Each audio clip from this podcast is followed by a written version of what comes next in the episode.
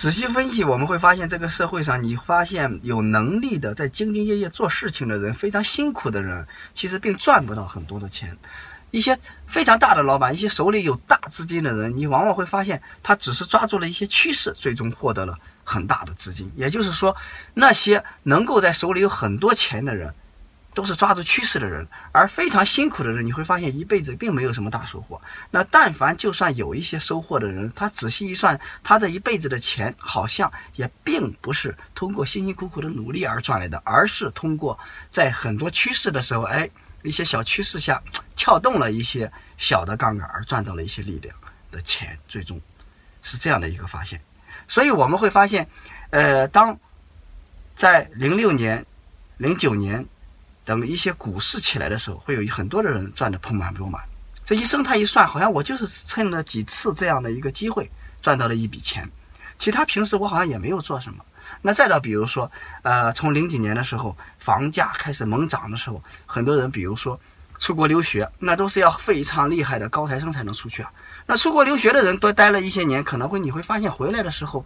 不但是学历不值钱了，因为很多人都出国啊，高学历的人很多啊，国内，那你也不一定找到非常好的工作，并且回来呢一无所有，出去这几年。但是你看，在中国的，尤其是完全上不了学的，他可能一下子被淘汰到社会上去的人，那不得已而去做生意，反而这时候呢，哎，赚到一些小钱，然后贷款买房子，买来一套，再买两套，再买三套，再买四套，反而你会发现，突然之间成了千万富翁。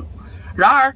上学有能力的出来以后，你会发现工作也可能不好，或者说是能力非常高，但是会发现非常的辛苦，在一个单位里，因为这个时候人员也非常饱和，你无法去发现他用实质的才能能力换来等价的钱。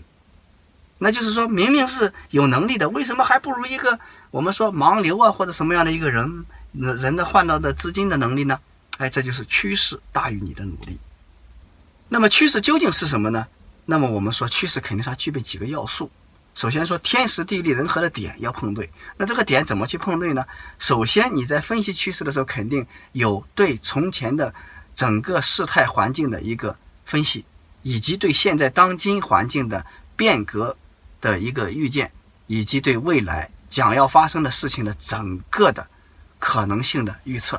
那所以会有很多人说，曾经我预测过什么什么，或者说我如果那个时候会怎么样？但是人生是没有如果的，因为在这个整个趋势的面前的时候，看准一个趋势的点，并且你又能有胆量、有恒心毅力的下去，这才是真正把握一个趋势。否则的话，你只是嘴里说一说，这个不算。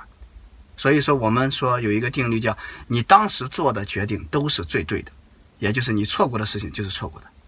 那么我们就也就是说，看准趋势的人未必叫趋势，看准趋势的人很多都叫先知，你能够判断。但是如果判断的过早，就叫先烈。为什么说判断的过早就叫先烈呢？趋势这个东西很微妙，抓准了这个点，这个点在这个地方，它就是趋势；抓到早早了就成先烈，抓到晚了那就没有用。为什么这么说呢？曾经哥白尼在很早的时候可能就预测到。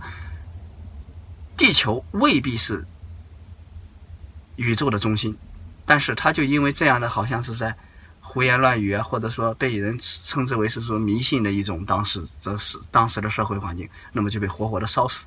然而到后面发现，的确地球未不是根本就不是宇宙的中心。那么也还有很多我们是落后了的，比如当你想到一个趋势的时候，其实人家已经早就不行了。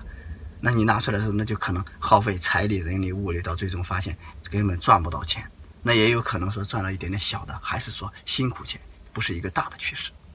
那么，当我们最终会发现，当风口来的时候，可能一个猪都会飞起来的时候，这就是趋势。